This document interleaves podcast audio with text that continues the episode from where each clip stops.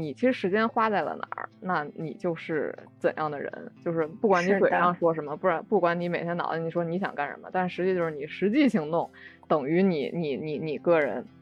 同时呢，就是你你成长到今天，你过去的这所有的行动，其实都是按你这种本能的优先级已经排过序了。然后这种优先级其实就造就了今天的你，而且这种优先级从来不说谎。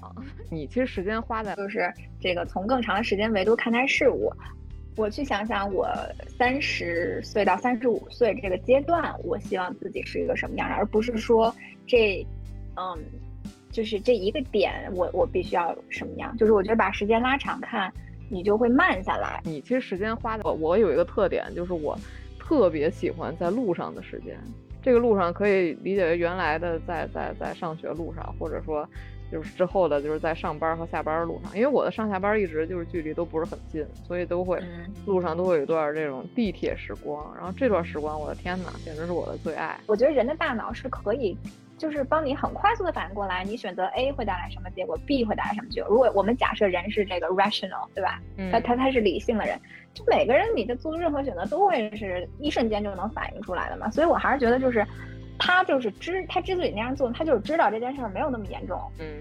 但是但是那那件他他可能很痛苦呀，就是说，呃他，他有可能就是也已经判断过一定会是兜住，但是是痛苦的兜住的。你其实时间花的刘比歇夫这个人啊，这个人他好像是一个生物学家，还是反正就自然科学相关的，他就是也是用这么一个方法，他可能记了大半辈子吧，就是每天干什么干什么，然后，呃，就就这个人在就是学界他的这个著作也是等身啊，就是有有蛮蛮多成就的。然后可能就是因为他记下来这个时间之后，他就会去复盘自己这个时间都用在哪儿了，然后就会有一个比较明晰的这么一个对自己的认识嘛，然后再促进他下一步的这个规划什么什么什么。所以就是说，如果就是真的对自己时间利用上又不是太满意，然后但是又不知道从何下手，可以试一下。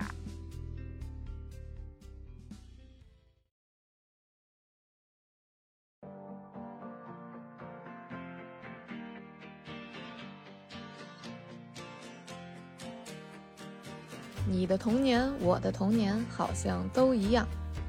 你的人生，我的人生，各有各的样儿。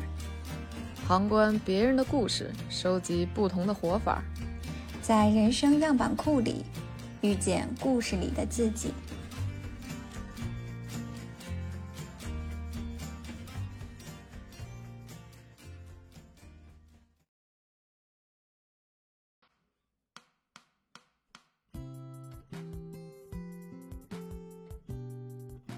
Hello，大家好，我是绿大仙儿。Hello，大家好，我是丽丽。欢迎大家来到本期的人生样本。嗯，这一期我们 要聊点儿我非常感兴趣的事情，但是但是丽老师在这个领域有一些非常非常在我看来非常奇怪的一些极端特征。这个待会儿你仔细仔细解释一下，嗯。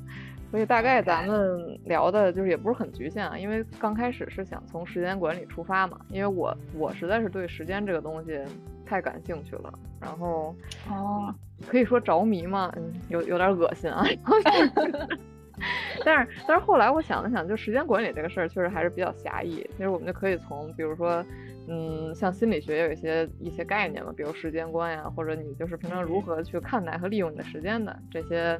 事儿吧，咱们就是展开聊一聊。嗯，OK。那我想先问你一个问题，你觉得时间需不需要管理？据据咱俩之前的短暂沟通，你好像在时间上就是丝毫没有任何困困难或者痛点。我确实，如果我定一个计划，我百分之九十以上的情况，我是可以，呃，让按照，我是可以按照计划去做完的。嗯，所以我我刚才想到就是你说这个时间管理嘛，就是为什么我说也许大部分人来看他们是需要管理时间，是因为他们掌控不住自己的时间，所以他们需要管理。嗯，但我自己感觉我对时间的掌控感可在掌控，相对来说是比较好的。嗯啊，可以，这这一段凡尔赛可以啊，然后 就是就是 对，就是关于拖延症的，待会儿再说。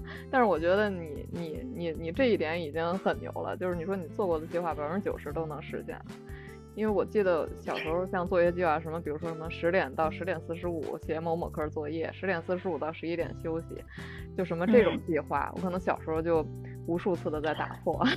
哎，但你说到这个，我想一点啊，就是其实呃，对于做计划这件事本身，实际上也是需要去。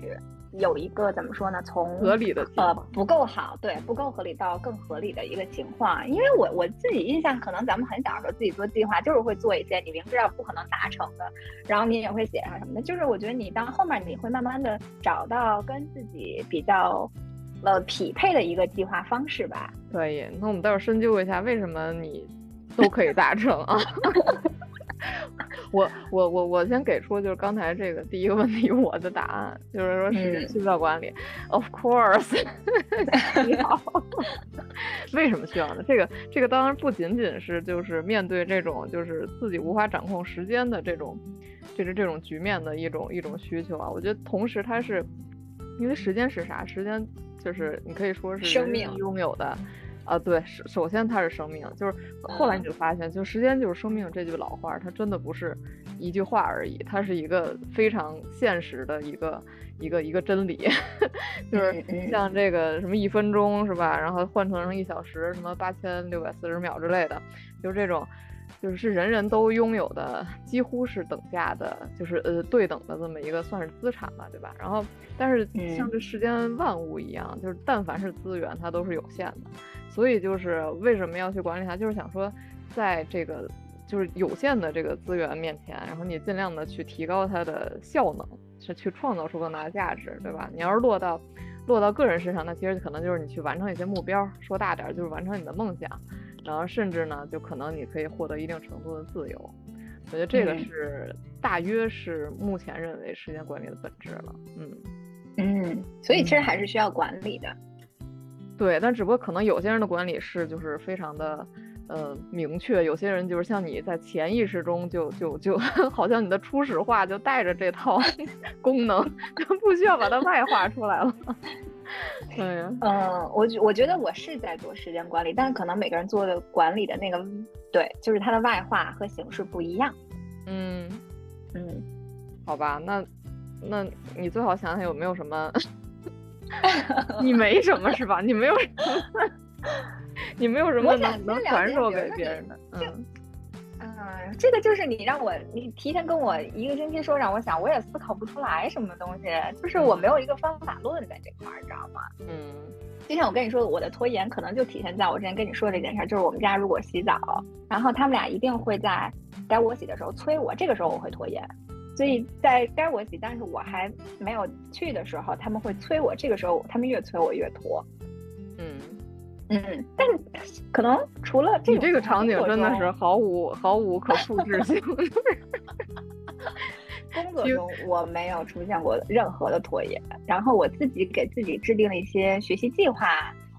嗯，应该像刚才说，百分之九十不会拖。嗯。大部分人现在大家都是上班族嘛，是吧？然后你比如说你，嗯，睡觉你占六到八个小时至少，然后你的那个上班至少也是八到，嗯，几个小时不等吧，八至十多个小时不等。嗯，那其实也就是说，其实有一个说法嘛，就是说你人和人的区别，其实就决定了在了你这个除了上班和睡觉之外的这大约八小时左右，就是你都在干什么。这里其实就。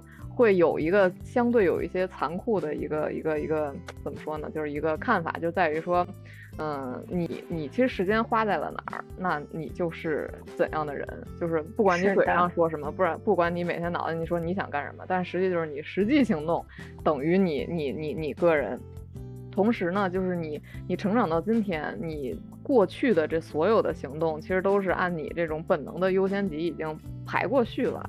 然后这种优先级其实就造就了今天的你，而且这种优先级从来不说谎，就是这这个其实如果如果如果就是就是大街上拎十个人哈，九个人可能都会嗯对自己就是实际用的时间放在了哪儿，和他们想象中的理想中自己时间放在哪儿，其实肯定都是会有这个差距的嘛。就我现在而言吧，就我曾经可能还没有现在这么紧迫，就我现在可能也有一点点极端的这种思维了，就是我现在很怕浪费时间。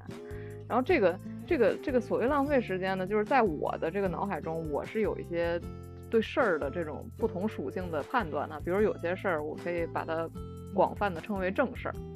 然后有一些事儿呢，你比如说就是纯粹的在在在这个网上冲浪啊，就是刷刷这刷刷那的，那这种或者说是看一些就是相对没有那么大益处吧，就是带引号的益处的一些剧啊或什么的，就那种事儿我会把它列为非正事儿。然后我所谓的有点害怕浪费时间，就是说我会嗯有点害怕说就是非正事儿时间占的比较多，我就想尽量的把正事儿时间这个这个提高。其实，其实咱们时间还是挺有限的。就是虽然说咱们年龄年龄尚且还算不老吧，是吧？但是相对于这个朝气 蓬勃的大学生，也已经过了很久很久了。嗯，但就是说，其实时间是很有限的。就我有一个体感，在于就是对对时间非常有限这件事儿，你知道是个什么事儿？就是，嗯，就是前几年我不一直用那个微信读书嘛，然后微信读书它好像那个书架儿正常，反正如果就是非非会员能装个五百本左右，然后当然那个就是就是很早就装满了啊。但是就是我会，我有一天我就突然发现，就这五百本，我可能这辈子都看不完。就是说，如果如果说那个，如果说就是没有一个特别强制的一个一个目的或什么去看的话，因为就是你你可以拿你过去的这个看的频率来大概类比一下嘛，这是这是我一个体感，嗯，所以就是 开展了一个小小的计划，我天天给自己开展计划，像这种方法论主义者，就是其实生孩子就是孩子本身他他不是一个巨大的转变，但是他。这这个物体不是这个物体，这个个体，这个这个个体的出现，它有一个对你生活一个巨大的改变，是它它几乎侵占了你所有时间，尤其是在刚开始的时候，尤其是你如果是个妈的话，爸的话还好一点，但是他对你这种时间的侵占，就是其实呃你很有可能就是之前都没有想到过，然后呢，我也会之前有一段时间是觉得，呃怎么说呢，就是就是这种被侵占感比较强吧。但是后来呢？后来我又发现，因为我有的时候就是现在有将近快两年，对吧？就是生完孩子，然后，嗯，有很短暂时间，有时候会回到我妈这边来。然后呢，在在这边就是有时候不带娃嘛，可能过个半天左右的时间。但在这边呢，我就完全就是个个体自由了嘛，就至少物理空间上你你不需要负责孩子的什么这那的。但我就会发现，我一回到这边，我就会。回到那个，就是我我我好像还还没有孩子的时间，我就心情就会放松下来，就是就是有一些曾经就是特别着急，比如觉得哎呀没时间没时间得赶紧干的事儿，哎在这边我就不着急了，就就你知道就是就是所以我就发现有一件非常神奇的事情，就是说当你。觉得自己特别忙，没有时间的时候，你反而容易提高效率，就是因为你会，你会，你会专注的去想，我需要特意留出一会儿时间或挤出一会儿时间去干点儿什么什么你本来计划好的事儿。但是当你有大把的时间的时候，就像曾经年轻的时候啊，那你可能那些时间其实也都基本用来就是刷刷这看看那摸摸这儿，然后收收那儿之类的，就这种，嗯嗯，所以。说的有点远啊，说回我最近这个计划呢，其实就是说，我最近发现就是，嗯，我完全属于个体，就是我个人的时间基本就在小孩睡以后，他睡以后就算是九点半到十点吧，然后基本十点到十二点或者到十二点半这两到两个半小时是每天完全属于我个人的，嗯，括号如果没有意外他没有醒的话啊，所以这这两个半小时呢，我就开始去刻意的去做一些。嗯，叫计划也好，就是提前设一些目标也好，嗯，然后就就去完成它。因为我发现了一个特别大的区别，就在于如果有一天晚上我提前没有想好我去干什么，那这天晚上大概率它就划过去了。就是因为晚上那个碎事儿实在太多了，尤其是那个。你你小孩儿，你那些乱七八糟的东西，你得收玩具，得洗奶瓶，然后还得把什么饭收了，然后再摸摸这儿摸摸那儿，你再洗漱一下自己。这个这时间其实占的很多的。然后所以就如果你不是说就是有意识提醒自己赶紧弄，赶紧弄，然后这间歇你还得刷会儿手机吧，这一天好不容易是吧，歇会儿什么的，就很容易就过去了。所以我是想就试图列了一些目标，然后呢，目前基本说是。有两个月了吧？两个月其实实际情况就是，呃，可以说是有三分之一的时间，呃，我完全的完成了自己的目标。这三分之一还很大部分占比是咱们录音的时间，就是这种，咱们已经，咱咱们已经说好了，那肯定肯定肯定会这个会会会完成的，对吧？然后还有六分之一吧，算是就是确实没完成，没完成有有大部分原因可能都是因为那个一些意外，比如说临时有呃有点什么别的事儿，或者加班儿，或者那个小孩醒了这那这那的。然后还有一半时间就是半半落落，半半落落就是可能就是完成了一些，但是。并没有达到我心目中完美的状态，所以我就没有给它算成完成。所以就是，你就会发现，当你都都都已经努力的去去计划了，其实当然这这我觉得还是有有那么一点点成效的，但是就是其实还是还是怎么说，还是有提高空间的。所以我觉得，如果有这种怎么说呢，有这种跟我需求类似的人啊，你加一点小计划，会比不加 效果会好一些。嗯，您对自己有一个非常就是反思性的一个认识，但是我觉得，嗯，这这就是会不会太紧了？就是可不可以放松一些？咱们咱们其实可以可可以先把那个辛巴多这个时间观 先在这儿说一下，是吧？你刚说了个什么东西？辛巴多是一位心理学家啊，他是深入浅出的阐述过很多心理著作，如果有兴趣可以去观赏。但是这个这个这个辛巴多时间观，它是一个他他心理学层面一个研究吧，也是类似于一套测试，然后测完了之后，他会有嗯几个几个类型的一个打分儿，然后这几个类型我可以简单的说一下，这几个类型其实就是说时间观这个词儿可能其实。可能大部分人不是很熟悉吧，大家一般比较熟悉什么价值观是吧？什么什么人生观这种，但其实时间观也几乎就是定义了咱们本身的这个这个这个取向嘛。然后它这个时间观里测出来的六种呢，它是首先是对于过去有两种，过去就是说积极的和消极的，积极的就是说当。当当你回忆过去的时候，你感到满足，感到快乐，然后感到比较富足，这这种这种过去的这个回忆带给你的。消极的就是会觉得过去好糟糕，然后令人沮丧。这是两种就是看待过去的观感。然后，嗯，现在的话就是也有两种。然后，呃，一种呢，它是享乐主义的现代时间观，就类似于这种及时行乐，今朝有酒今朝醉啊，就是就可能比如你，嗯，挣点钱，活在当下，今儿都花了啊，或者说。今儿就是看见什么美食了，说不管什么健身什么体重了，就只吃 这种，嗯，这种享乐主义。然后，然后还有一种现在就是宿命主义，宿命主义这种就类似于有点那种认命了，或者所谓什么躺平，就觉得自己做的努力可能。都都没有什么太大的嗯用处，基本是命运来决定自己这个人生，自己非常渺小，怎样怎样的啊？这是对于现在的时间观的两种，然后未来有两种，未来一种是就叫未来时间观，就是就是它是未来导向的一种呃就是感觉吧，就是说这种人他非常擅长做计划和延迟满足，然后志存高远，乐于这个呃做计划以及执行，然后。所以让，所以对于这种人来说呢，他就是停下来享乐就是浪费时间啊。待会儿你可以解释一下为什么你在这一点上达到了，达到了一个非常极端值，就是那个百分之一那个头喽吧。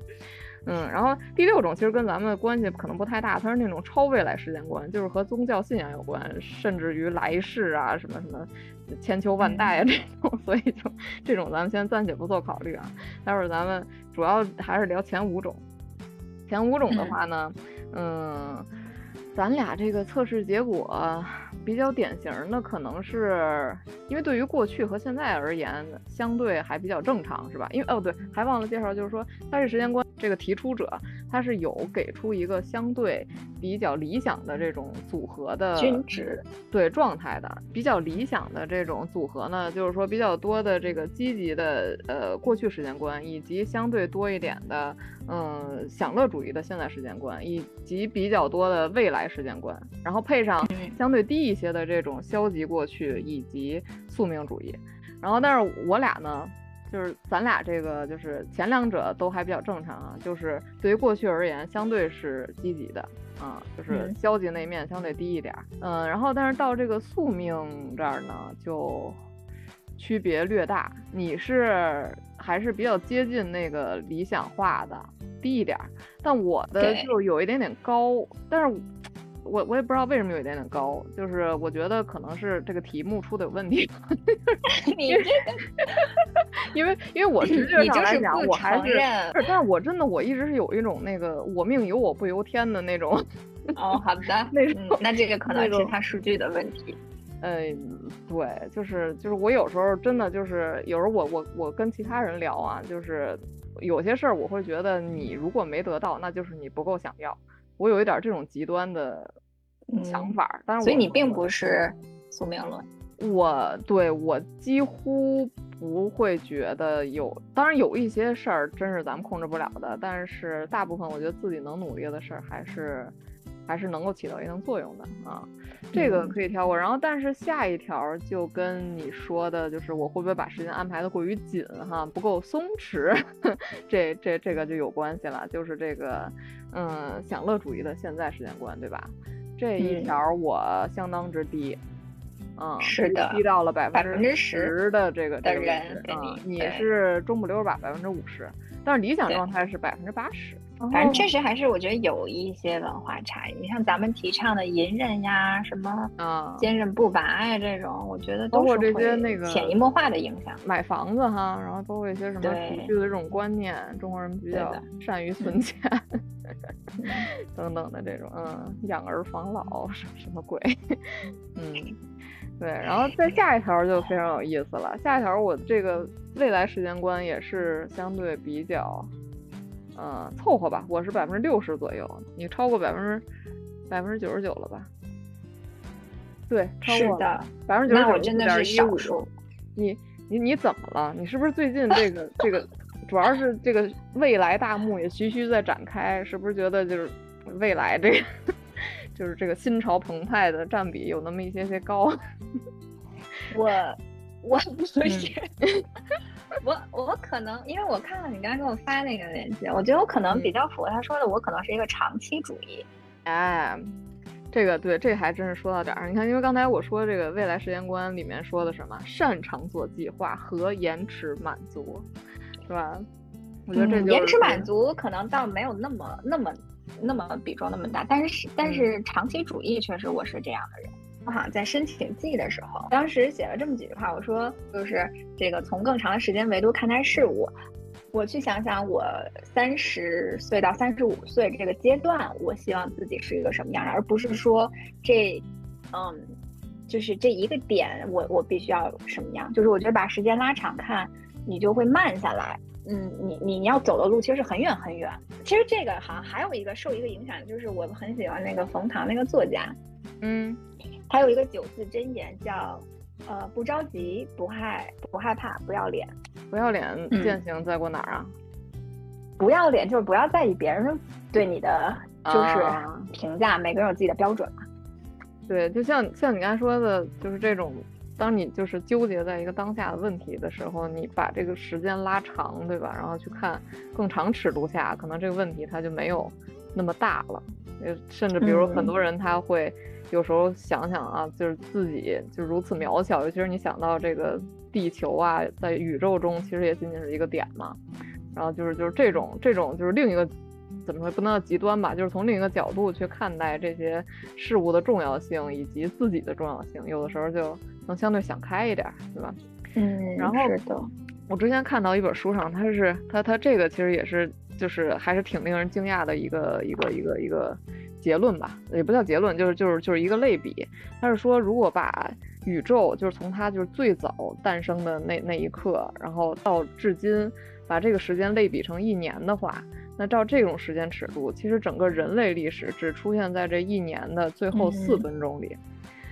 然后这四分钟，那如果说那个在这四分钟里，然后再再拆出来咱们咱们所在的这个时代，那其实就是。嗯，它是每秒是四百年嘛，咱们仅仅在最后一秒的最后十分之一里，所以就是说，就是说这个这个渺小程度，就是可能可以化解一些 当下的烦恼。我之前也一直把自己叫标榜也好，叫定义也好，或者叫目标也好，也是定义为一种长期主义。就是，其实就是，嗯，我觉得长期主义它很多时候它会体现在就是你会不会为了当下的一些。嗯，好处也好，利益也好，去舍弃你长远之后的一些更大收获的获得啊，有一点点像延迟满足，啊，可以说可以说延迟满足是长期主义的一部分了。嗯，你比如说类似于你，你为了你这个嗯身材和健康的保持，你会不会嗯就是某某某一天或者经常发生这种这个暴饮暴食啊这种情况？或者就是说，嗯，其其实你对于一个企业而言也是这种，他会不会为了短期你去获得一些就是快速的经济收入，而你去舍弃你长期更长远的发展？这其实是一个类似于叫什么个人战略的一个制定。哎，那你说你比如说，你说你也想不到你为什么能够如此，怎么说？嗯，执行力 如此强的，就是甚至提前于。deadline 完成各种任务，那咱可以追溯一下上学时期。你上学的时候是不是就是每天就是作业贼快写完那种？我我其实不太记得，你知道吗？那就没有一些什么别的好玩的、好看的、好吃的分分散你的注意力？就就打电话嘛，就是跟朋友打电话。哦，那倒是，我记得那会儿就就打电话了，天天。对呀。但你你你你是不是好像你边打电话边写作业呀？你好像，我好像是可以做到，我还可以边听音乐边写作业。当然我后来这点我就做不到啊！我听音乐，我我我需要集中注意力的时候，我坚决不能听音乐。我觉得这是对我的一个注意力的极大的伤害。哎，这我确实发现，我非常擅长多任务，特别是我原来在电视台的时候，你知道吗？就是就是赶直播的时候，我可以就是我现在这个人身上，我要干四件事儿同时，但是我就是完全的不怵，而且我非常擅长去同时处理这四件事儿，而且我也很喜欢多多任务。说实话，但是但是我不是说非求虐什么这种，但就是如果你给我多任务，我会觉得很挑战，然后我就想说，我怎么能合理把他们四个都干好？我会觉得很有意思这件事儿。你类似于什么什么什么呃，起完床需要烧水，然后并且穿衣到达学校，什么就这种，嗯，你可能要打个电话，然后再等人家回复，然后安排好这边，然后再去什么什么下一步这种哈，嗯。但我是有一种有一种声音我很喜欢，就是就是可能也也也是为什么，就是我我有一个特点，就是我特别喜欢在路上的时间。这个路上可以理解为原来的在在在上学路上，或者说就是之后的，就是在上班和下班的路上。因为我的上下班一直就是距离都不是很近，所以都会路上都会有一段这种地铁时光。然后这段时光，我的天呐，简直是我的最爱。就是可能我觉得。就是我效率极高，就是想干什么干什么。比如说 有有一阵儿，我会研究一些理财相关的这种内容，就是就是地铁上就是注意力极其集中，你知道？我感觉我最喜欢那种声音，就是那种就是轰轰嚷嚷的那种，但是不会不会不会刺激你脑袋里有信息的那种，就白噪音，就是那种大范围的那种吵闹。其实对你的这个注意力是一种保护嘛，就是其实你也没听不见什么具体的事儿。然后就是，然后你看书也行呀，然后甚至有的时候你早上提前准备一下工作，然后万一觉得那个到到那儿有点那个交差不够圆满，那提前 再思考一下。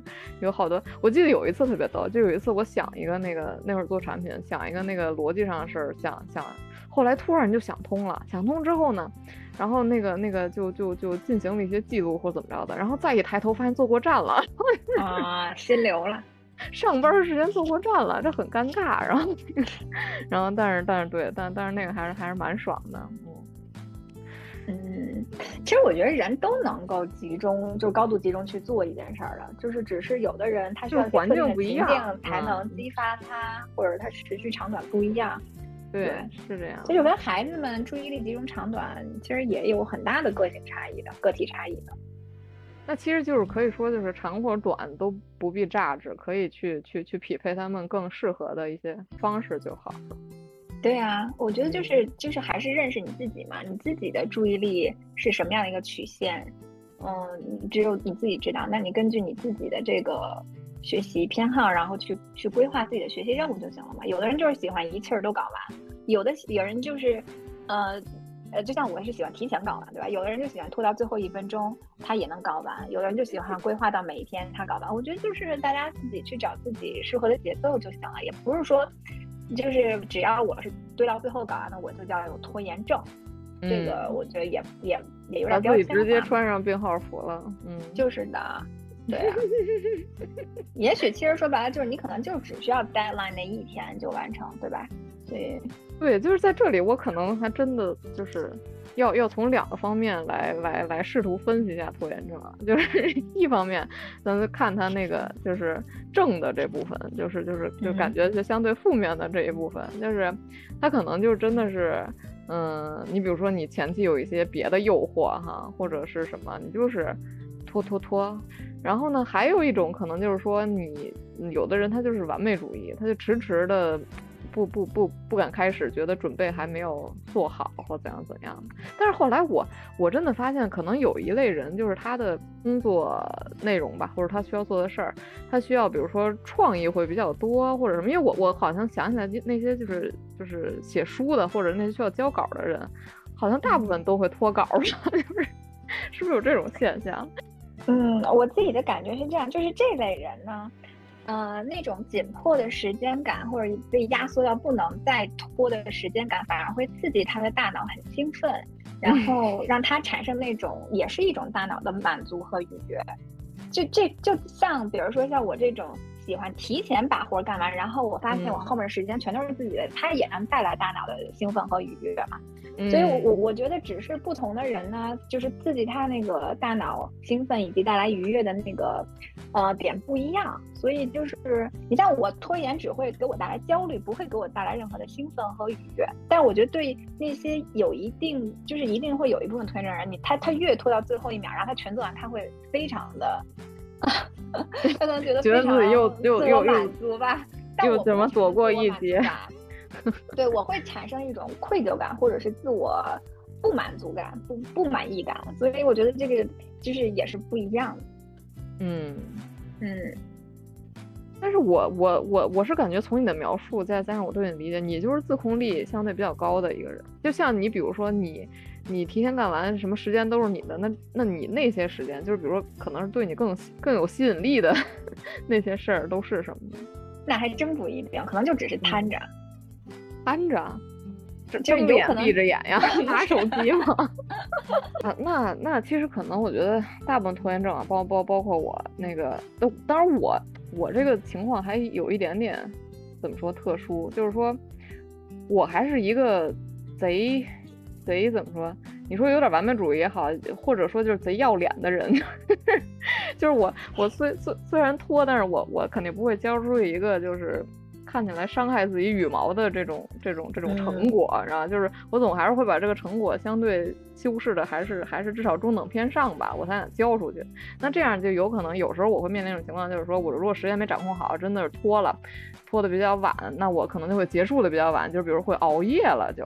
当然那个那个 你与别人协作的 deadline 那个是一道死线，那个一定会完成啊，因为那个是人品问题，那就另说了。但是就是说可能在自己这儿余量就是。其实有一点不太好，就是你有时候会熬夜。那这个熬夜，其实你不管你兴不兴奋吧，这这这对对身体而言，它肯定不是一个正向的事儿。大部分人可能会发生是类似于，比如说，嗯，有一个什么工作任务，但是此刻他就是有一股 不知道什么的一种一种引力，他就想我还是先看。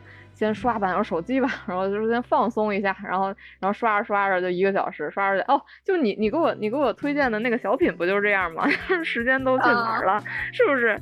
他之所以能那么引起共鸣，肯定是大部分人都都有这种场景呀。然后所以，你你你觉得这种这这种类型的拖延，你有什么招吗？我觉得你也没什么招，你就说说你的看法吧。自带配置就没有这种情况。嗯，我我还是觉得这就是人他自己的选择。就是这个人呢，他拖到最后一分钟，他跟你说：“哎呀，我怎么到现在才干？”那也是他自己的选择。就他，他是知道他会面对面对这个结果的。我觉得人的大脑是可以。就是帮你很快速的反应过来，你选择 A 会带来什么结果，B 会带来什么结果。如果我们假设人是这个 rational，对吧？他他他是理性的人，就每个人你的做任何选择都会是一瞬间就能反应出来的嘛。所以我还是觉得，就是他就是知他之所以那样做，他就是知道这件事儿没有那么严重，或者就是他还是知道自己能兜住。嗯，但是但是那那些他他可能很痛苦呀，就是说呃呃他有可能就是也已经判断过一定会是兜住，但是是痛苦的兜住的，就是我此刻的享乐，暂时的对暂时的也不能叫逃避，就暂时的不接触那个东西会让我更开心，所以我我就这样去做。但是我觉得就是他还是知道他能兜得住的，因为我日常生活中真的很少见到说拖延拖延，然后最后发现自己真的傻了。我几乎没有见过这种，就是它还是能完成的，只是说，比如说质量差一点儿，或者是稍微怎么怎么有点瑕疵，但真的没有说开天窗的这种。对，就之之前我可能一度以为那种就是我觉得可能会拖延的人，他对自己完成任务的时间有一些估计上的偏差，所以他会拖得有点晚。但但但你上次说哈，你你说 拖延的人他其实很会估时间，他会估到就是说拖到哪一刻他他他他还是可以完成的。我觉得这个这个角度还是还还还是还是挺对的。嗯嗯。但是你提前完成了，你会不会后面还想去，就是再去不断的修缮这个结果？哦，不会，这个东西，我跟你说，我只要交了，我就不想它，这个是我非常容易做到的一件事。哦，就举个，比如说咱们这个播客，你剪片子，你剪片子，你看你一般都提前完成，对吧？不像我，往往都是到 最后一天去去编辑，然后那个，但是但是你你剪完之后，你会想去，就是比如在。再再再再去看看，再去就是精修一下或怎样的吗？那就说明我还没完成。我会在我会让这个工作在我的那个工作时段里做完这件事儿，不然对我来说，你完成的标准非常之明确，是吧？就是你，嗯，对，一定是他达到了我我认定的标准，我才觉得这个项目结了嘛。那结了之后，我就不再动了。哦，那这点咱俩可能还是有区别。就是我，那你可能是完美主义，我觉得。唉。说不清楚啊，就是如果还有说的清楚，我就总想总想倒腾倒腾。其实它没有差那么多，就是你倒那两下和不倒那两下，更多是你自己在纠结。对于，嗯，就是最后出的那个，对对对，最后出那个效果，其实可能没有那么大差不差吧，我觉得。我后来回想了一下，如果如果如果如果往外甩两个锅，我觉得 还是甩得出去的。一个锅就是，就是我曾经这个这这个行业，就是就是建建筑，就跟你说，这个活儿没有干完的一天，因为你你这个方案和你这个本册，你能够无休止的给它精进下去。还有一个锅，我觉得应该甩给我妈，因为我发现，我今儿还问她，我说我说你觉得你有拖延症吗？她说我有。哦，她也有点遗传吗？不不一定是遗传，但可能是形式。方向的一个对一个一个默默的影响，像他原来给他单位写个什么文儿，他也一般是是是是搞到后。哎，你要说到这个，还真有可能是受家长影响，是不是？因为我们家，哎，比如说我问你那个，像比如说我们坐航班，你会提前多久？你会比如说大家一般都提前，如果国内一般两个小时嘛，你会提前多少久到机场？这个我倒是还。就是早年间不怎么做的时候，还还还还是蛮重视的，因为觉得这个航班这个东西，如果错过了很尴尬嘛，就还是会挺久的，就会会比它规定时间可能再早半小时那样。但现在因为熟了，就就就一般就是都不用坐，直接走进去，提前一小时就够了。哦，嗯，我们我们家不是这样的，就是哪怕知道。对，就哪怕早年间像你一样很重视，那一定是提前至少，比如他说俩小时，那我们就提前仨小时。哦，就是这个量，尽可能多的往前。啊，更更大。呃，之前也有一个同学，也也也是你这种类型，他基本能提前完成作业，但是他。它是另一种，就是它标准相对较低。我其实标准也不是，就是设置很高，我就达到自己的标准就好了啊。对，我也觉得你标准不是很高，就是你你工作室那会儿那个 PPT，当然在你那个场景你肯定是够用了。我就是确实是比较事儿，就我那会儿准备婚礼的这那的，然后我妈就会，我妈就说我说我以前没发现你。就说好听点儿这么细致，说不好听点儿那么事儿啊，就是。就你在意的点比较多了，我在意的就是他能达到我那个目标就行了，他能就是帮我达到那点就够了，我不需要他八十分，他六十分就够了。你说这个，我又想到我做那个美国教资的作业，我们那个不是每周五上课嘛，然后你需要在呃下一个周五之前提交。啊，就是在相当于在下课上课之前提交。然后这个课程我不是进行了十个月嘛？我我好像前八个月都是基本上能够，我自己给自己设定目标，就是我要在周三之前还是周几之前完成。我前八个月都是能够做到的。然后呃，从第九个月，就是最后几个月开始，就是就这个班整体氛围啊，不知道怎么突然就变成大家都很晚交作业了。然后你你也知道别人啥时候交是吗？哦，对，能看到别人提交，有周一就交的吗？没有哎，那那有比你早的吗？偶尔会有啊，就是大家没事儿，可能也就做出来了嘛，做出来就做出来就交了。嗯，然后我发现到后面两个月，就是我好像被这个班级环境影响着，我也发现你被卷进去了，你不敢周三交了。别交那么早。嗯，因为你交完吧，大家都看你的作业，你知道吗？我觉得也不太好，就还能被看见，彼此被看见。我们那个平台。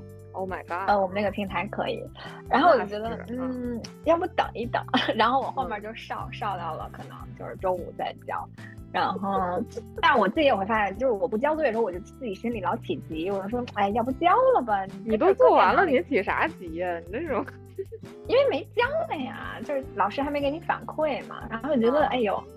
你搁电脑里干什么？你教就教，后来也无所谓了，就想。那你们这种都堆到最后教，老师很痛苦呀。说我一下要看这么多作业，老师已经习惯了，我觉得。但是确实有有有同学就是永远都是周五上课之前才交，然后会有这样。那老师都没有时间反馈了？有啊，就是他不是说必须跟下节课相关的哦。嗯，所以没关系，那个不影响。提前，但我确实是属于那种赶早的人，这个是肯定的。我很少见到你这种人，我觉得。我靠，不是你周围有几个呀？哦，我周围，我觉得你们宿舍，我觉得你们宿舍那个 Sir 肯定是跟你类似的，要不然他不会那么那么高效的完成各类考试。他是非常擅长考试哦，他非常擅长。我们宿舍可能也是这种计划执行，然后什么就毫不。毫不犹豫，我觉得他应该是啊，我觉得他是那种也是对于掌控感要求非常高的。他不仅是时间掌控感，他是一切掌控感。可以采访一下。今天还翻了两眼那个，之前李笑来有本书嘛，叫那个叫什么来？和时间成为朋友那个啊，对对对。然后他那里第一章还是第零章呀，他就说了一个他自己遇到的一个困境，就是他也那会儿当老师吧，教英语，然后。然后他就会会有一些学生来问他，比如说说老师这个这个这个单词，呃是怎么着？说什么在词典里找不着还是怎么着？然后，然后他他他有时候下下意识就会很愤怒，说你你找不着你就你首先你要不然你去查词典，要不然你要是找不着你就换本词典再找什么？他就觉得这孩子那么懒呢，就是就是这点事儿也来问。然后后来他就发现其实。他们不是懒，因为就有的有的学生他会提出一个问题，说说什么，说老师要是把你这本写作书里的这个所有文章全背下来，然后我到考场上去写，会不会被被判什么雷同啊什么这种的？然后然后他就写他就写说，当时他就特别生气，他说这不废话吗？然后然后然后后来他又一想，他说肯把整本书都背下来的人，他怎么会懒呢？但是可是他可是有一些人他就是思维上懒，你知道吗？他就是懒得去动脑，他是。他他可能会去，就是迫使自己去做一些所谓的体力活啊，或者这种这种就看似很勤劳的举动。所以就是说，就是这种这种层面上的区别，如果说经过长期训练和没有的话，其实它的差别是会很大的，大到令人惊讶。就是我觉得就是不是，所以就是你说的，刚才咱不是从延迟满足 拐到这儿来了吗？就是你说延迟满足人很多，我不这么认为。就我觉得能延迟满足的人不多。所谓延迟满足，你可以，可以，可可以简单理解为，比如说现在我，你你手头有一个，嗯，比如后天才需要交的工作，然后呢，你是现在干，还是你先就是玩乐一下，然后比如明天干，甚至明天晚上再干？那我一定要先看看我自己要估一下做这个工作我需要多长时间。那你可能就半天就能搞定啊。但是像你这种提前完成的，你可能。你就先干了是吧？你觉得先干完爽？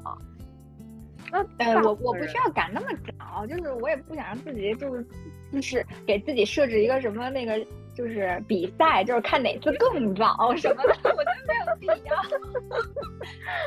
就如果比如说这个活儿，我我就是做一个 PPT 啊，或者做什么那个像像原来我的工作中经常做 PPT，那比如说我知道半天能干完，然后后天交，我大概率应该是明天上午做完，然后下午发过去。嗯，哦，那可能就是我刚才举那场景，就类似于可能从现在开始到那个活儿。交的时间，如果现在开始干，就非常从容能干完；但如果现在不干，可能后面赶一赶也能干完，就有点像那个就是拖延到某一刻的那种感觉。那我我应该现在就开始干了吧？啊，对呀对呀，对于你而言，你肯定现在就开始干了。但是我所谓这种延迟满足呢，就是说可能有有有有大部分人，我觉得都是觉得也没有那么着急吧，我这还能爽个半小时一小时的，我就先先先搞点别的。那我觉得这也是可以接受的吧，就是就相当于也是评估了自己需要付出的时间，然后做了一个合理计划呀。嗯，嗯，但就是这种就这种合理，我觉得就是就是他他自己可能也很难认可。或者再换一个例子，就比如说 很多人他不想熬夜，他不想熬夜，对吧？然后但是呢，他有时候就是说。你这个这个这个滑着滑着你就滑到深夜，这个我也会啊，嗯，这个我会啊。你会滑到多深的夜？多深的夜？那就看我困不困了，就一点多也有可能啊。嗯，这个这个大家都有吧？但一般你第二天早上都不用早起啊。对啊，如果我早起的话，我会要求我今天早睡。对呀，那你说你你滑到这个，你滑深一点，没没有什么太大后果。那可能第二天还要早起啊。反正延迟满足这个事儿吧，我觉得应该是大部分人的目标，但是能做到的人应该不多。至少在你这个你你你这个行动等级 的人，我我觉得可能是因为大部分人还没有体验过。我觉得是真的是大部分人还没有体验过延迟满足能带给你的那种满足感，要要真的比你当下的那个满足要更高一些。那这可能就因人而异了呗，或或者可以这么说，再换一个角度啊，就是像那些月光族，因为你想你你你你你你对花钱的这个规划，其实也是也是就是如果你提前把它花完，肯定后面是有后果的嘛，对吧？为什么就是新闻上常有说什么年轻人什么刚发工资就就把钱花完了，后后半个多月吃土什么的这种，嗯。嗯，这个其实都都都是这个层面的体现，嗯，但是我觉得这个没有孰优孰劣，这还是还是自己爽有的是吗？嗯。我我我更多的还是觉得是我们的社会文化决定，也许某一种更怎么说呢，更经济，呃，让你更就是权衡利弊来说更好一些。那我还是觉得，如果就是真的客观来说，哪一种都是人生选择都没有问题，只是放到不同的社会文化中，你会发现哪一个东西它的弊端更凸显一些嘛？对，那倒也是。不过对于那些想。尽量还是提高自己有限生命的这个产出的这一部分朋友来说，哈，就是 其实还是来给他 还是有一些这个方法可循的啊。嗯，鉴于本人这个常年以来的，哎，我不知道为什么我特别奇怪，我看见比如说什么。嗯，时间管理啊，收纳呀，就甚至就是你那些就职场中那些就是管理相关的这些东西，我就贼感兴趣。就是我大概从从从十年前，就可能那会儿从豆瓣开始，就是就发现自己对这些玩意儿，就是如果我看到这些主题的东西，我就会点进去看。然后，嗯，然后你的兴趣点在这儿。对，然后就是反正呃就是。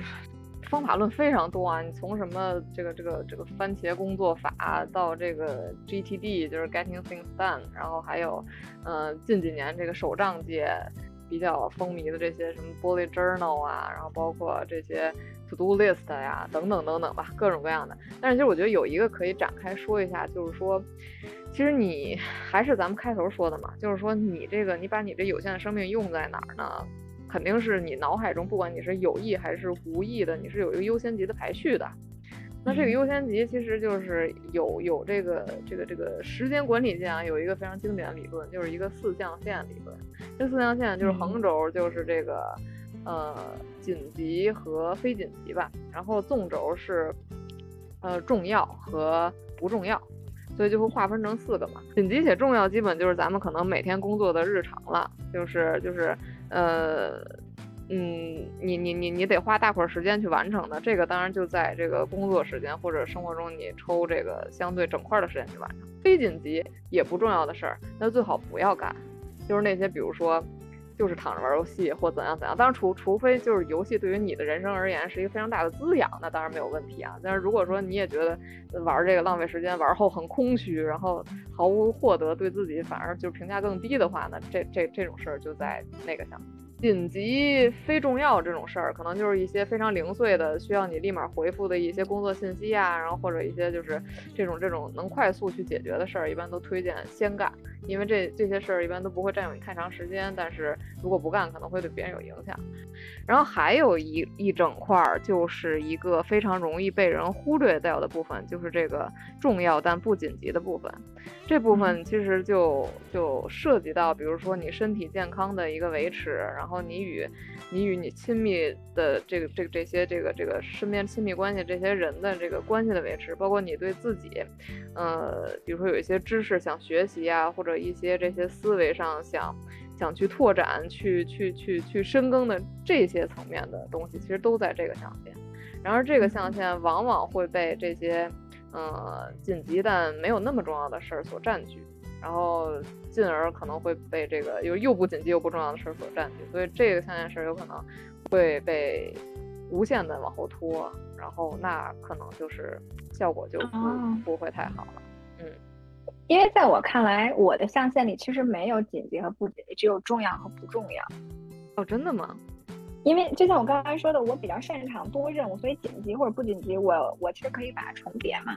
你这个视角非常之新奇，你能理解？是，我我不太存在紧急或不紧急，就是什么事儿我都可以马上做，不管就是它紧急或不，所以对我来说只是它重要和不重要。那你这样很很牛逼的一点就是你你可以规避那些不重要又不紧急的事儿。哎，那那其实就是引出另外一个问题，你觉得重要的事儿用你现在的时间做得完吗？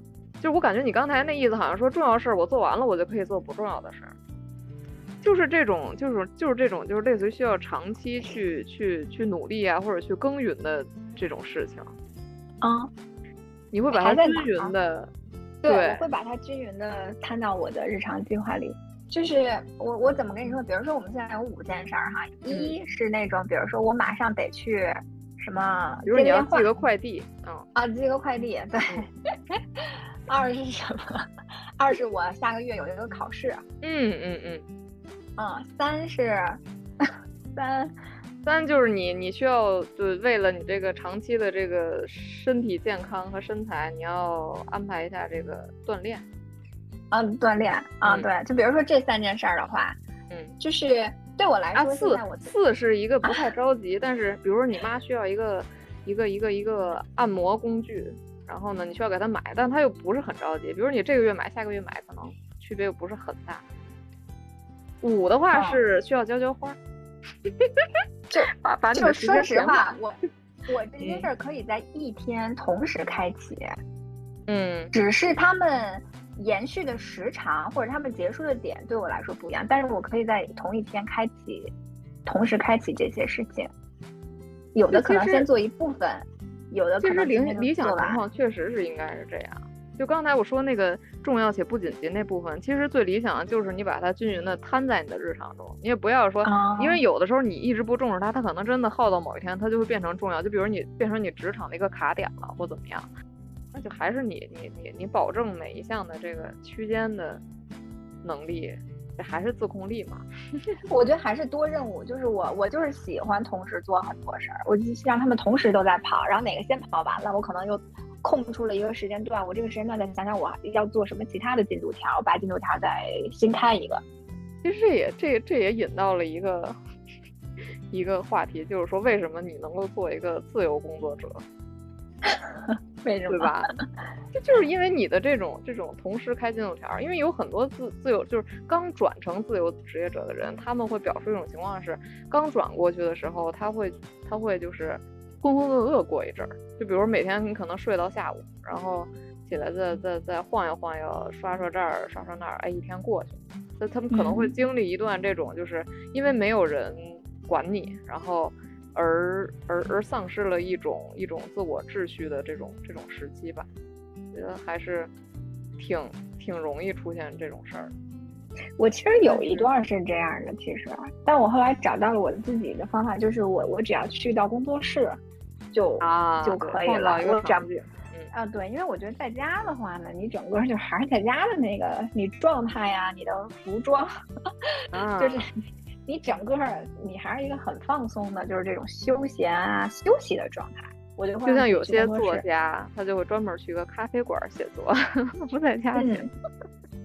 嗯，对对，是的，嗯。或者有些自由职业，他会专门就是安排好自己和别人对接的一些日程，这样也算有一个督促吧，让自己也会推着自己规律起来。哎，反正你就不是个正常人，总结下来。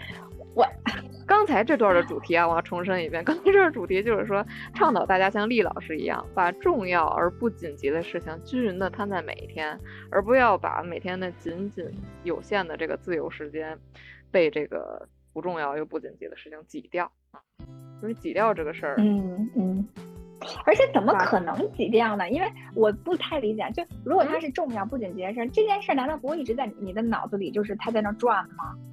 尽管它不紧急，但它会一直在你的脑子里，对吗？那你那可能在你脑子里转的难受程度，就就就比在别人脑子里转的难受程度高很多呀。别人就就去看个电影，就没那么转了。然后这一天就但是还在呀，对吧？对呀对呀，所以所以可能就是就是就是这种被挤掉的这这这种这这些类人吧，他可能就是转过去之后会有一点点负罪感留在心里，然后呢？如果如果这这件事重复发生的话，那这个日复一日负罪感在心里就会积压的比较多，嗯嗯，然后就可能不会是一个正循环了，就会每次觉得哎呀，我就是完不成计划，然后我可能就是一个有拖延症的人吧，怎样怎样，就这种负面的心理暗示可能就会比较。哦，那如果这样的话，我可以提供一个我的方法。虽然我哦没有终于有方法了，突然翻到的我我我在用的这个本儿，然后对于重要但是不紧急的事儿呢，我自己还是比较呃用那个二十一天计划的。二十一天，OK，养成一个习惯。对对对，因为这个是我们当时在让孩子做阅读打卡的时候做的一个活动，然后我我就跟着他们打了一次卡，二十一天。嗯，然后我就发现真的管用，所以我自己在最开始做那个重要就是且不紧急的事儿的时候，我就会用那个本儿记录下来我的二十一天计划。但是我的二十一天是一个修改过的版本，因为他那个二十一天不是你连续二十一天吗？嗯，但是我自己给自己的要求就是一周里，比如说呃，我我要求自己七天里有五天做到哪几件事儿。呃，我我相当于今天就可以打勾了。做到第三周之后，啊，这个习惯其实就会很强了。然后第四周就不需要再做。我在第四周就会给自己强化说：“你看，你现在不需要记录了。然后你你也把它就是一直坚持做下来了。然后你后面就都不需要记录了，什么什么的这种，就是给自己后来就真的一直延续下来了吗？对啊，直到做到这个项目结束。哦，你这个。项目就是我让自己看那个教育心理学那本书，那本书非常厚。然后呢，我就跟自己说，你每天看多少多少，然后一周，比如说看五天，然后到第四周的时候，我发现我不自觉的到那个时间就会打开那本书了，我就会说，你看你现在不需要记录了，因为你已经可以做到了，什么的，就给自己一个鼓励。然后我觉得你这种心理暗示还是蛮蛮重要。嗯，心理暗示当然很重要，所以就如果真的那么难去让你开启那个重要但不紧急呢，你就试一下对你好使的那个二十一天计划，但一定要有奖励自己的部分就行了。这个倒是可以尝试，这可能是我对，这可能是我唯一用过的一个方法的东西。但是就是优先级这个这个事儿，我之前看过一个泰的演讲，其实还是挺逗的。他说，就是当你说自己任何事情没有时间的时候。你就是没有把它放在优先级前列啊，就类似于像你说你没有时间干什么什么什么，但是比如说极端一点，人家会反问你为什么你有时间吃饭呀？为什么你有时间睡觉呀？你说这是我 生命所需，那其实他就是因为优先级它极高嘛，很难撼动。就是当时那个那个演讲者他其实举了一个例子，还是。还还还还是挺挺挺能说明这个事儿的。就是说，他说他有一天其实他那段工作也非常忙，然后哪儿哪儿都什么也顾不上。但是有一天他们家那个水管崩了，崩了之后就是等于屋子里都淹了。那所以就是说说说这件事儿他已经就是。优先级的重要性真的已经就是没法再往后排，因为再往后排，你这个整个生活都都要出问题了，所以他就不得不把把把把这件事先做了，然后再去解决他平常看起来真的是完全就是腾不出手来的工作。所以就是说，其实没有一个绝对的，就是忙，只是你没有重视这件事儿，没有真的想把它先干掉。反正就是，对我我觉得就是大家还是可能有一部分人呢，他们不是非常擅长，就是。对自己的选择去做一个比较有意识的，就是他可能无意识的选择太多了，对，所以就是可能还是对自己的认识不是非常清晰吧，我觉得。那如果想对自己认识的清晰一些呢？我这里还有一个方法。为什么听着就像一个广告一样，进入这么自然？这个方法呢，就是。这方法很神奇，我不知道为什么。我其实从从很小的时候，我就不知道为什么我自己就开始采用这种方法。直到多年以后，我才发现这个是一个理论，也不叫一个理论吧，就是是一个在在在时间管理界的一个一个比较被公认的一个方法。就是我从我也我也不知道，可能因为我太爱记事儿了吧。我就是特别小时候，我就特别喜欢干一件什么事，我喜欢把我这一天都干了什么记下来。但是记得很简单，比如说我九点起床，九到什么九点半吃早饭，对吧？九点半到十点半什么什么写个什么作文什么，就这种记。然后记到最后，我发现就是后来发现有一本书，它叫什么？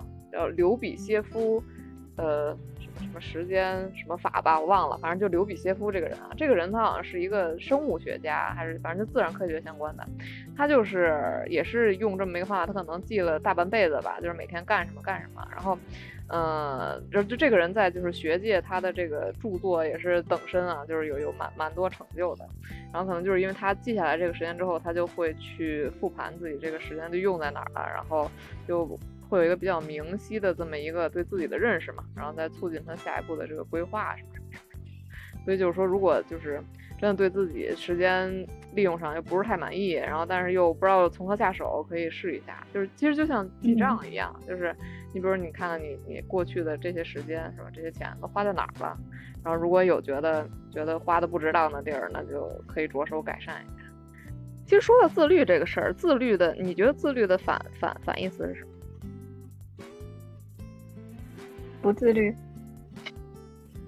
咱能不能 那不自律是什么意思呢？不自律就是不能自我约束。那会导致什么呢？放纵，放纵。嗯，他他是他是这样，就是说，就还还有另一种回答，就是说，自律的反面其实是他律，就是啊，对啊，就是当你自己无法管自己的时候，你的就是无法你自己无法去合理的去安排和利用你的时间的时候，你的时间就会被他人所管。呃，我我大概是在一三年吧，在网上。关注了一个博主，然后这个博主他也是常年，这个这个。深耕于国产文创吧，算是，然后对时间这个管理啊，然后如何这个自我发展这些这些这些提升啊，都有一些研究。然后这个人叫王潇，网上叫潇洒姐，我一直觉得这个名儿稍微有点 有点神奇啊。但是他他前两年出了一本书叫《五种时间》，就他这五种时间的这个理论体系应该是他自创的，就是我刚开始读到的时候还是觉得还是蛮新颖的。他这五种时间的意思呢，其实就是说他。把这个人的这个生命所有的时间，它可以分为五类，然后，但这五类它不是那个不重叠的啊，它不重叠的深意在后面。首先，这五类是什么呢？第一类叫生存时间，生存时间的意思其实就是说，嗯，人为了生存不得不花出去那些时间，比如说你这个吃饭、睡觉、通勤。然后等等的，然后这这是一部分，就是活着 需要的这个时间，还有一部分其实就是你在职场相对比较初期的时候，然后你还不是很能够去，呃，就是。发挥自己的价值，然后就是其实就是你还在蛰伏的那段时间吧，可以说是，就是那一段你可能就是不得不为了一份工资去工作，然后你有时候可能也会迷茫，看不到意义。就是这个所谓的生存时间，他按他的这个理论，他是说是你是需要去愉悦的，愉悦这个这这个阶段之后，你就会迎来下一个阶段，可能就是他所谓这个赚钱时间。赚钱时间就是真真正的就是你提供出去的服务产生了价值。这个价值对等到这个这个经济效益上，那你就是真正就是给自己带来收入嘛。然后这个是赚钱时间，然后还有呢，就是有一个叫好看时间。好看时间，它它的这种概念就是说，反正凡是让你变好看，或者说叫从从内到外的好看吧，你你内部好看，其实就是你的健康吧。然后从你的饮食、睡眠是是滋养你好看的，然后包括你，比如说你去那个呃买衣服去去去去去装饰自己，然后这个化妆、美妆，然后穿搭等等的，然后这一些时间是就打扮自己时间吧，可以说叫好看时间。然后，嗯，还有一类，第四类就是叫好玩时间。好玩时间就是说，就是每个人的兴趣不一样嘛，就是每个人觉得好玩的事儿，有的人可能是出去旅游啊，或者呃看看一些新奇的东西，去去动物园儿，或者去去博物馆，然后去看电影，去打游戏，啊，都都可以。然后这就是一个基本比较比较比较比较通常的一个。是享乐吧，休闲娱乐。对对对，就是所谓享乐的时间观里那部分，可能就是啊，你吃点美食，对，看看美景啊，这种的。然后最后一一部一种时间叫心流时间。心流这个概念，咱之前是不是说过呀？它其实就是一种，对，就是就是一种那个，反正可以说是人可以即刻获得幸福感的一种途径，就是你去高度沉浸的沉浸在一个你又有兴趣又稍有挑战的这么一个事情里，然后在这种状态里，你会忘记时间的存在，然后你会，你可能会感觉就是如鱼得水吧，或者是神来之笔啊等等的，就很多人在创作的时候会有这种这种心流体验的出现啊，然后，嗯，反正。总共是这五种时间，然后这五种时间刚开始我倒是觉得它这个分类有点不明白，它为什么这么分？而且它这个之间其实有时候会有重叠嘛，比如说你那个嗯好看时间和生存时间是吧？有时候会会重叠混淆的。但它最后最后一趴其实它说的是一个叫做折叠时间的概念，就是说比如说像一些领域的高手，或者包括像现在。那个就是各种各样的工作形态不都有吗？一些博主他们也就是，嗯，你可能他曾经是兴趣，比如说是美妆或者这些服饰穿搭什么的，但是他这个兴趣他放在网上，然后他如果能够就是建立起自己的个人品牌，去吸引这些粉丝啊等等，那他就变成了他的职业。那他的职业这个情况，他就是他一方面在创造价值，是他的赚钱时间；一方面他又喜欢这事儿，好玩儿。然后一方面他又可能就是对这事儿真的是是热爱以及沉浸是心流时间，这个这个这个最高阶。然后再者，呃，如果他本身是搞美妆什么，这本来那那就又是好看了，对吧？就是，然后还有生存时间的话，那可能生存时间就是单拎了。但是剩下四种时间，它是它等于说是同一时间出现在了呃一个时间段里，所以就等于他这段的时间或者说生命的它的这个效能就非常高嘛，因为它。它它它产产生了这种四重这个效应，它不是一个，呃，就是单一时间只产生这个单一结果的这么这么一个花销了，所以就是重叠时间这个概念，我觉得还是还还还还是就是挺值得咱们去思考的。就是很多时候你你想你这有限的一生哈，你能够 获得的或者能够创造的，因为时间太有限了，所以你不得不去想想就是。是不是能像这些就是已经能够有所把时间折叠的这些人一样，去把自己的时间也给他创造出这种双重啊，甚至三重的这种倍数的这种效应？嗯我觉得他这个时间折叠，就是他其实在建议人们更多的去创创造出时间的价值嘛，就是同样一份时间，对吧？你越折叠，你的价值带给你自己的价值就越高，就是充分的去。就是燃烧你这段，所以其实你看啊，就是像像你这种找到自己叫什么工作是擅长又是热爱的人，就直接就把这个生存时间不提了，赚钱时间心流。你觉得你工作的时候经常心流吗？我好像问过你这个问题，应该有吧？